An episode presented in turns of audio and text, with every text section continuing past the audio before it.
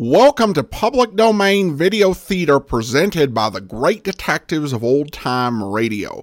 From Boise, Idaho, this is your host, Adam Graham. If you have a comment, email it to me, box13 at greatdetectives.net.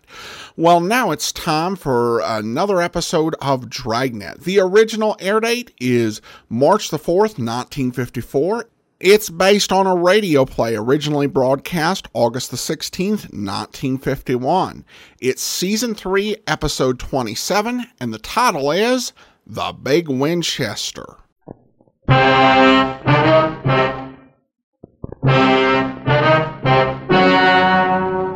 Ladies and gentlemen, the story you are about to see is true. The names have been changed to protect the innocent.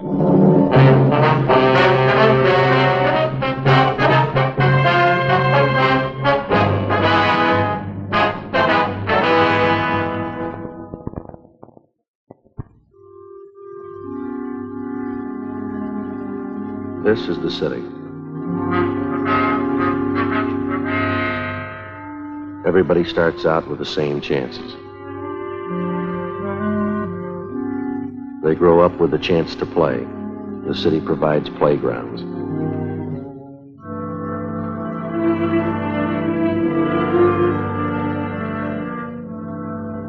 Public schools give them a chance to learn. High schools, colleges,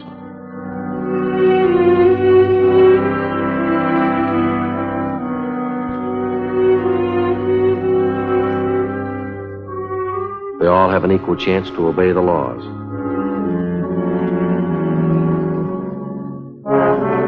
Some of them don't take it. That's why I have a job. I'm a cop.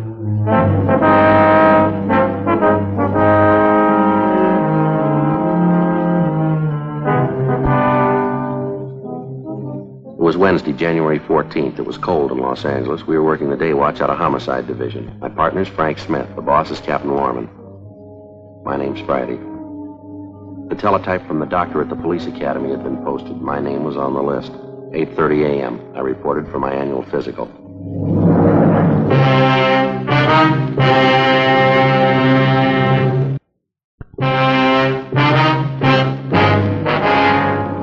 Looks fine, Joe. I'm going to have to pass you. Mean I'm okay for another year, huh? Yeah. How about that shoulder? What? Gunshot wound. Ever bother you? No? When we took the x-rays, it looked like you were going to have trouble with it. Chip bone? Mm-mm. You sure you'd never have any trouble with it? No? Well, once in a while in the wet weather, it kind of aches a little bit, you know. Yeah, that happens. How old are you, Joe? 33. Still Central Homicide? Mm-hmm. Serial number? 2288. Two, eight, eight. Yeah, well, guess that does it. You get rest. Okay, thanks. Keep me pretty busy, are they, Doc? 4,200 men. Keep you hopping. Hi, Doc. Sorry to bother you. You through, Joe? Yeah, anything doing? Dead body call out near Westlake Park. We got it? Yeah, better get there. 932 Old Laurel Lane. What's the story? Old man found dead in his living room, bullet hole in his chest. Yeah? Boys in the radio car that answered the call thought the old man killed himself. And that's not so sure now. What do you mean? I think somebody helped him.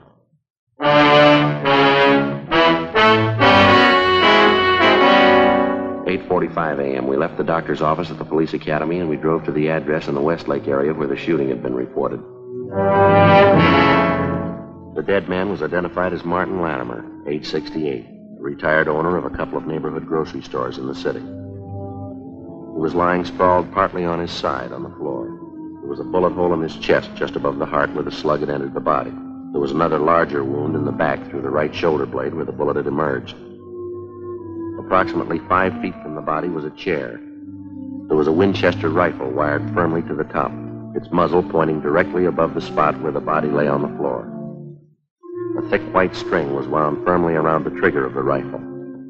It ran through a metal ring on the stock of the gun and stretched across the room where it had been tied to the dead man's left index finger. At first glance, it seemed like an obvious suicide arrangement. Officer Harkness, one of the men in the radio car who'd answered the call, didn't agree. I don't know, Sergeant. Maybe I'm all wet. This doesn't gel right for me. Who found the body, Harkness? Next door neighbor, Mrs. Donworth. My partner's with her now. You fellas call the crime lab? Yeah, they're on their way. The old man the only one who lived in the house here? Yeah, that's what the neighbor told us. Sure would like to see what the crime lab crew's going to think of it. Why? What's the big question, Harkness? Well, I know it's none of my business, Sergeant. You fellas are the detectives. I just couldn't help but notice, though. Yeah, what's that? Over there, that rifle wide to the back of the chair. Yeah. Take a sight along the barrel, see what you think.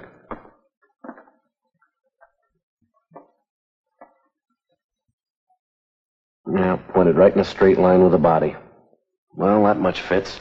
The old man pulled the string tied to his index finger. That set off the trigger and took the slug right through the chest. That's what I figured.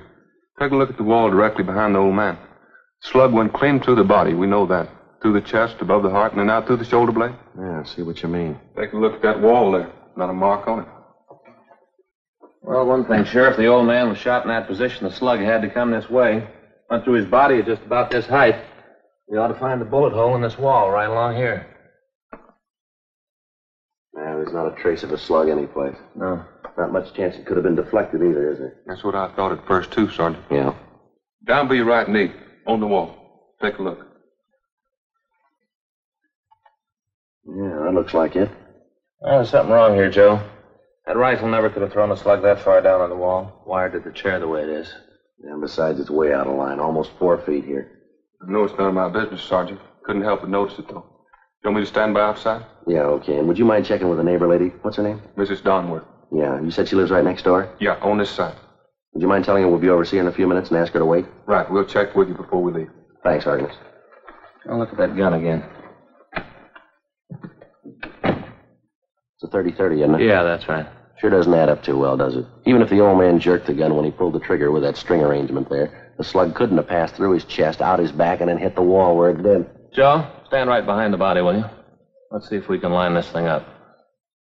No, a little more to the left. A little more. More like this? Yeah, that's it. Let me see. No, not a chance, Joe. It's way out of line. If this is the gun that killed the old man, he didn't pull the trigger. Not from there, anyway. Well, was one other chance, isn't there? Yeah? Somebody pulled it for him.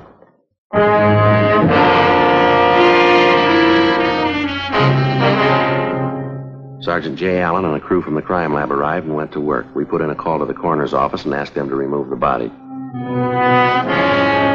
9.15 a.m. We went next door to talk to the neighbor who had found the body, Mrs. Elsie Donworth. I went over to pick up his laundry, officer. I do laundry for half a dozen people here in the neighborhood. I don't charge any more than the regular laundries do. A lot more particular with shirts and things. I see, Miss Donworth. Would you go on, please? I went over about 8 o'clock this morning. I walked in and called out, but he didn't answer. Then I went into the parlor, and there he was. Poor old man looked so sad lying there, all alone, that big gun strapped to the chair. Gave me the coldest feeling. It was the same way when Claude died. Claude was my husband. I understand. Only Claude didn't shoot himself. Uh-huh. I take it you knew Mr. Latimer pretty well, ma'am? Oh, I suppose. He didn't have any relatives, poor man, all alone. He was in the grocery business for years. Made some nice money, I guess. He retired about eight years ago, sold both his stores. He had an income from a mortgage on one of them, $150 a month. Oh, yes, he was very comfortable. Uh-huh. He wasn't a penny pincher at all, but he was thrifty. It was the same way with my husband, Claude. He used to say, take care of the dimes, the dollars will take care of themselves. Miss Donworth, can you think of any reason why Latimer'd want to take his own life? I suppose poor old man was getting along in years. He used to complain all the time about his health. For a long time there, he was afraid he was going to die with cancer. Is that so? Did Mr. Latimer have cancer, do you know? Oh, no, but he kept thinking he was going to die with it. Mr. Latimer was always talking about it. I'm going to check with Jay next door and see how they're making out. Tell them where we are. Right. I'll be right back. Mr. Latimer was so upset about it, he finally went to see a doctor. He came back and told me the doctor said for him not to be so silly about it. He was a well man and good health. That was last week only. When was the last time you saw Latimer, ma'am? Day before yesterday. Oh, we laughed and joked over the back fence. Poor old man had such a nice smile. Reminded me a good deal of my husband, Claude. I'd like to have your honest opinion here, Miss Donworth. Do you think Latimer killed himself? Well, I suppose that rifle in there, that terrible contraption. See you in a minute, Joe. Yeah. Excuse me, Miss Donworth. Surely.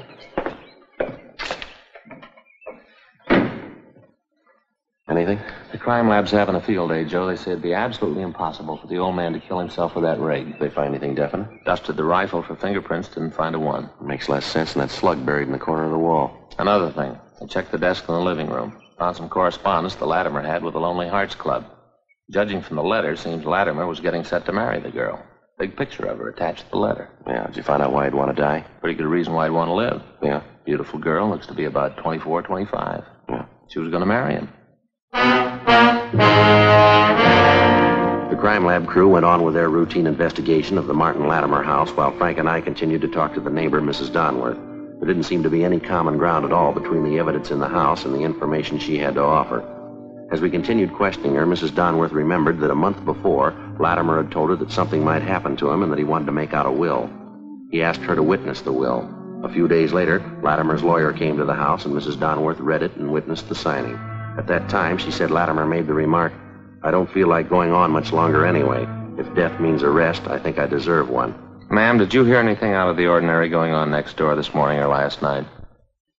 No, there's nothing I heard from next door to remark about. Of course, it's so noisy around here that time of morning you can't even hear yourself think. How's that, ma'am? The trucks passing by, up and down, up and down every morning. Not small trucks either. They start in at 6 a.m. and they rattle past for two or three hours at least. Could you give us the names of some of the other people on the street who knew Mr. Latimer pretty well? Yes, I suppose. I don't think any of them knew the poor old man as well as I did. Most of them are younger folks, parties and things, you know. When you get up around 65 or past it, like Mr. Latimer, parties don't mean so much anymore. I understand. Yes, just a nice, quiet home with a good heating system, good books on the shelf, and a good man around the house. About all you can ask for. Well, thank you very much, ma'am. Here's our card. If you think of anything else, please call us. All right. Frank Smith. That's you, huh? That's right, homicide extension 2521. Just one more thing, Miss Donworth. We understand Latimer was corresponding with several women through a Lonely Hearts Club. Did he ever mention that to you by any chance? No, he never did. I saw the circulars and stuff around his house, though. And Latimer never mentioned any of the women that he corresponded with, huh? I pretended I didn't know about it. He never brought it up. I don't understand why he'd want to meet a lady that way. All most of them are looking for is a man with money so they can quit work and lay around the house. Well, thanks again, Miss Donworth. Yes, poor old man. Wonder what made him write letters after silly women. Little good they'd have done him. He wrote letters all over the country. Yes, ma'am. I'm getting tired of working myself. He could have saved the postage, too. Ma'am? I was right next door. I would have married him in a minute.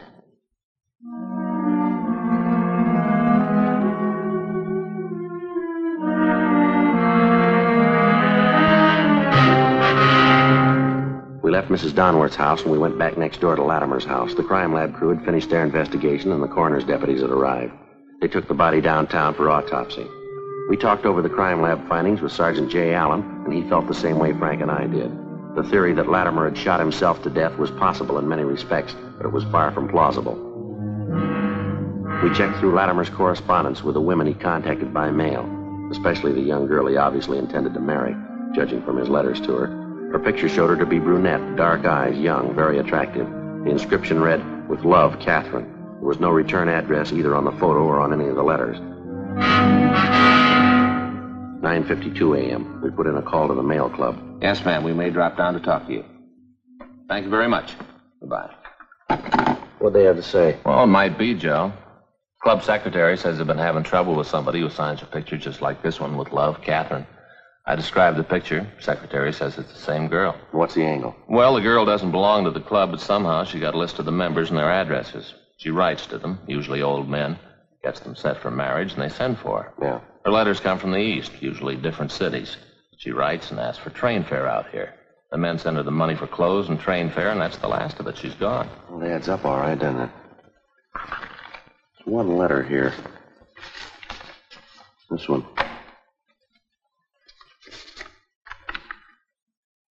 I hate to ask you, dear, but if you could send me the traveling money and just a little extra for some clothes, I will take the first train and be with you in a week to become your wife, awaiting that precious moment with love.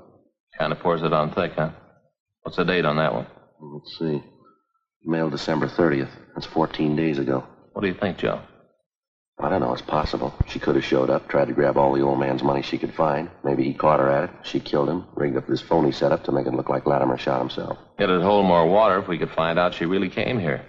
Maybe we'd better start ringing a few doorbells. The other neighbors might come up with something. What do you say? Let's take another look at that girl's picture, huh? Here you are. No photographer's name. Underneath here, down the corner of the mounting, see? XXX6Y3. Must be some kind of manufacturer's mark. Photographic supply, huh? Mm-hmm. Guess it stands for the type of mounting, huh? You know anything about the photo business? No? I don't either. Well, let's find somebody who does.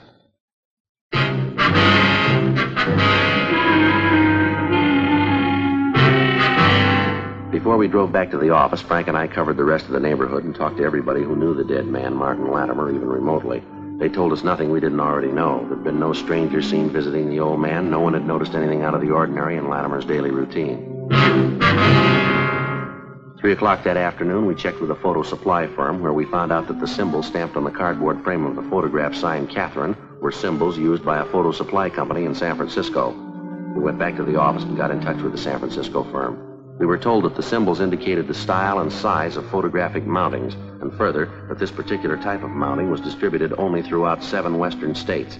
They gave us a list of 18 photo studios in Los Angeles who kept this particular mount in stock. It was a long chance, but we started checking them out.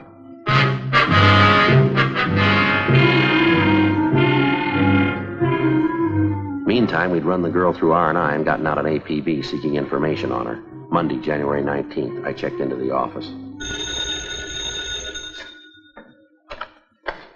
Homicide Friday. Oh, hi, Fay. No, no, he's not right now. I expect him in almost any minute. Yeah, mm-hmm. Sure, yeah. Wait till I get a pencil. Okay. Three pounds of ground round. Yeah. Lean, yeah. No, I'll tell him. Oh, loaf of rye bread? Uh-huh. With what? Oh, seeds. With seeds, yeah. Okay. And a quart of cream. Oh, oh ice cream. Yeah. No, I don't know what anybody want with a quart of cream. Yeah. What kind? Chocolate? Okay. Uh-huh. That's it, huh? Right. Sure, I'll be happy to. Oh, pretty good, Fay. And the kids? Fine. Well, we've been pretty busy lately, you know. Uh-huh. Sure, I'll try to make it next week. Right. Bye. Oh, Fay. She hung up. Oh. Your wife. Oh, what you want? Some stuff she wants you to bring home tonight. Yeah? Seeds? Yeah, for rye bread, you know. Well, why didn't you write it down, Joe? RB Seeds doesn't mean anything. How'd you do it? Well, I covered seven photographic studios. On the eighth, I got lucky. Yeah. Doris Chambers, age 22.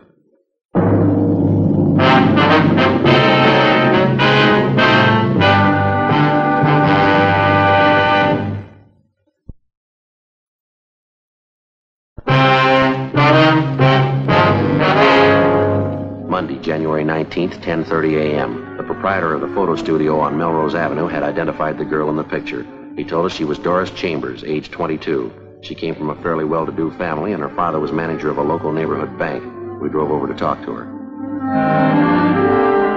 She couldn't recognize the handwriting on the photo, nor did she understand the inscription with Love Catherine. After questioning her, it became apparent she knew nothing at all about 68-year-old Martin Latimer. I wonder if you'd mind taking another look at the handwriting on that picture, miss. Take a close look. Is it familiar at all to you? No. No, I couldn't be sure either way. Seems like I've seen it, though. When did you say you had that picture made? About a year ago at graduation. My mother had extra copies made up. She liked it. I didn't care for it much. Could you tell us how many people have prints of this picture? Mama had about two dozen copies made up. She took 12 and I took 12. She sent them to relatives and friends of ours. She kept a few. What'd you do with yours? Sent them to friends, girls at school, a few of my boyfriends. And can you remember if you autographed any of them? Yes, some of them. The one for my girlfriends. The others I gave out plain. Can you try and think who you gave those to, miss? The unsigned pictures? One went to Carl. I know that. And then Fred and Don and Ray and Warren. Yeah, I think that's it. I wonder if we could have their full names and addresses, please. Yes. All right. I'm pretty sure I've got them in here someplace. I don't know what I'm saving all this junk for. Old letters and. Just a minute. That's funny. It's the same handwriting, isn't it? I thought I'd seen it before. Ma'am? This old letter from Warren. See the writing? Doesn't that look the same to you? Looks close, Joe. Yeah, we'll have Don Meyer in handwriting check it over. Who is this Warren, Miss Chambers? Warren White. Here's his address right here. I got it, Joe. Warren and I went to college together. We were engaged to be married for a while. Then I broke it off. I see. Warren's a serious boy. He's very thorough. A perfectionist, you know, Sergeant.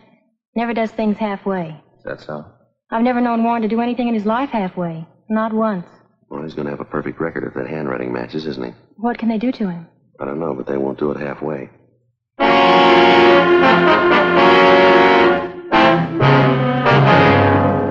11.02 a.m., we left the home of Doris Chambers and drove down Beverly Boulevard to 743 North Clarewood Avenue, an apartment house where the suspect was supposed to be living. We talked to the manager, and he told us that Warren White had moved without giving notice five days before on January 14th, the same day 68-year-old Martin Latimer was found dead in his home.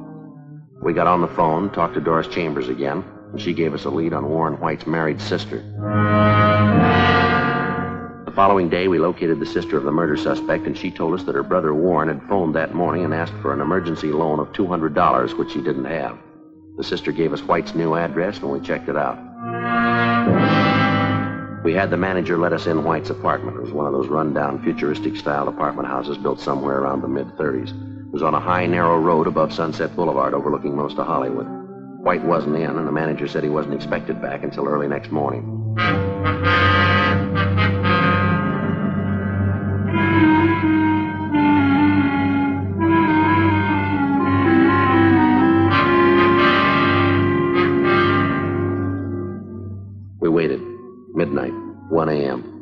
Sign of the suspect. You know, Joe, you can't beat it. The view from up here is beautiful. Yeah, it's nice, isn't it? You ought to look around and find a place like this for yourself. Be great. Well, the rent's too high up here. Well, it's the location, I guess. You know, people love hillsides, love to be high. The higher you are, the more it costs. But the location is great. Public school right down there.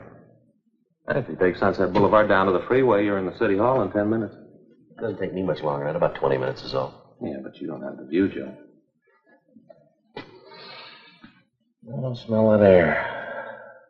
What time you got? 145. We waited. 3 a.m., 4 a.m., 4.30. It was cold. Still no sign of the suspect, Warren White. 5 a.m., 5.30. 6.30, 7 a.m., 7.30. We kept waiting. No sign of the suspect. We called the office and arranged for a relief. 8 a.m. We could hear groups of youngsters passing by outside, trooping into the main yard of a school just below the apartment house. We kept waiting. 8.15 a.m. Come on in. What is this? What do you want? You Warren White? Yeah. Stand still. He's clean, Joe. Well, what do you want? Police officers. You been drinking? Yeah, a little. But it's all right. Why don't you sit down, officers? I'm not going to give you any trouble. What do you mean? I killed him. Maybe I'll never know why, but I killed him. Sit down, officers. Some bourbon in the kitchen. You want some? No, thanks. Why'd you kill the old man, son? You want to tell us? I don't know. Probably a hundred reasons. Not sure of any one of them. Something I never realized before. Yeah. I mean, killing a man, taking a human life. I guess nobody knows what it is till they do it. Most complicated thing in the world. You must have had a reason for it, killing him, rigging it for a suicide. Do you have anything against him? I hardly even knew him. I used that picture of Doris to fool him. Made some good money doing it. I needed it. You willing to give us a statement about the whole thing? I haven't anything to hide, officer. The minute I killed him, I knew it was over. Right there in that one minute. I knew you'd come and find me somehow. I didn't know when, but I knew you'd come and find me. All right. We better head downtown. Yeah. That's a great sound, isn't it? What's that? Schoolyard, the kids. Got a great sound to it. Good one. Yeah. Could I please go over there for a minute? All right.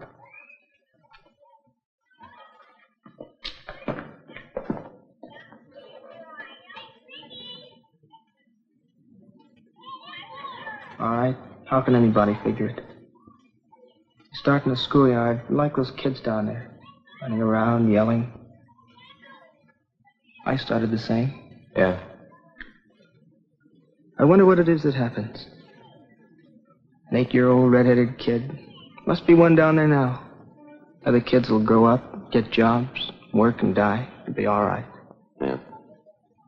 One kid will end up in an alley with a gun in his hand. How can anybody figure it? I wouldn't know. Bunch of kids playing in a schoolyard. Someday one of them's a killer. Yeah. You tell me. What's the answer?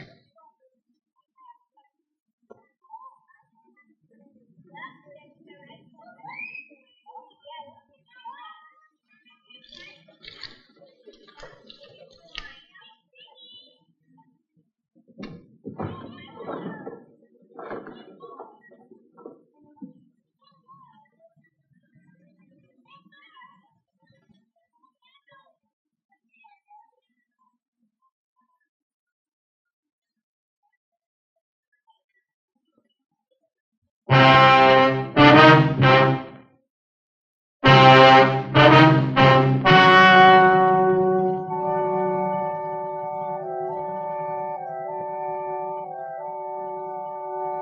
April 8th, trial was held in Department 88, Superior Court of the State of California, in and for the County of Los Angeles. In a moment, the results of that trial.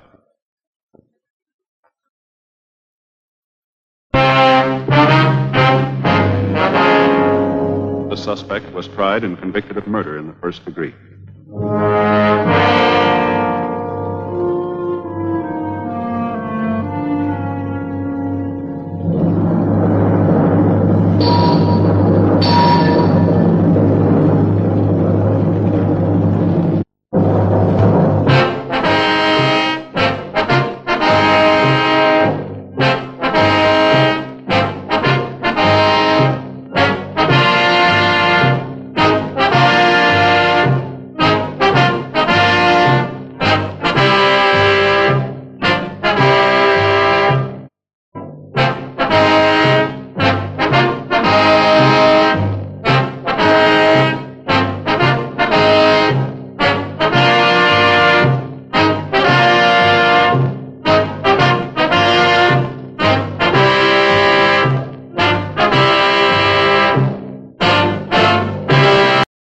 Welcome back. Well, during the conversation with the police doctor at the start of the episode, there was uh, some people I saw on a forum online speculating about when Joe Friday was supposed to have been shot.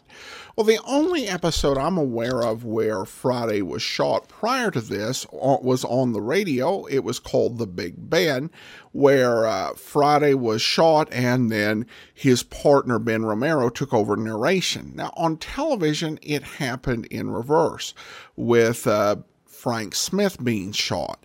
So it didn't happen on TV. I guess it's important to keep in mind that Dragnet is not what you'd call a heavy continuity show when it comes to uh, its characters.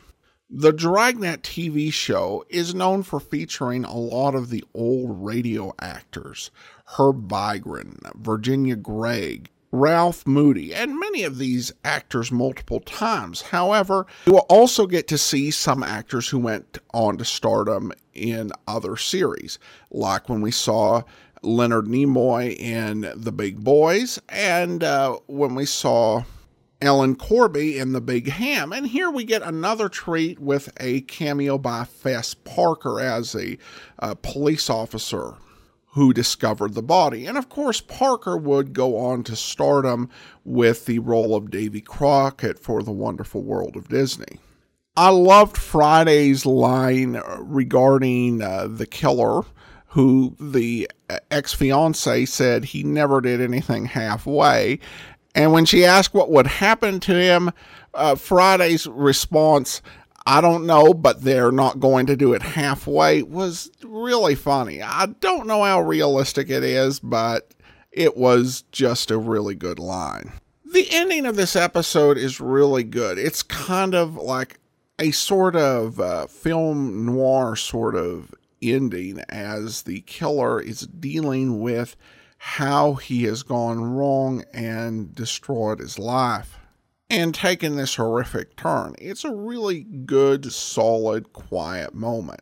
It's one of those cases in older films where the little, just a little bit of silence gives a bit of weight to the proceeding. So, overall, I thought this was a really good episode, and I hope you enjoyed it as well. That's all for now. Join us back here next time for another episode of Public Domain Video Theater. In the meantime, send your comments to box13 at greatdetectives.net. Follow us on Twitter at Radio Detectives and become one of our friends on Facebook, facebook.com slash Radio Detectives. And if you like these videos, you can become one of our patrons at patreon.com slash Radio Detectives. From Boise, Idaho, this is your host, Adam Graham, signing off.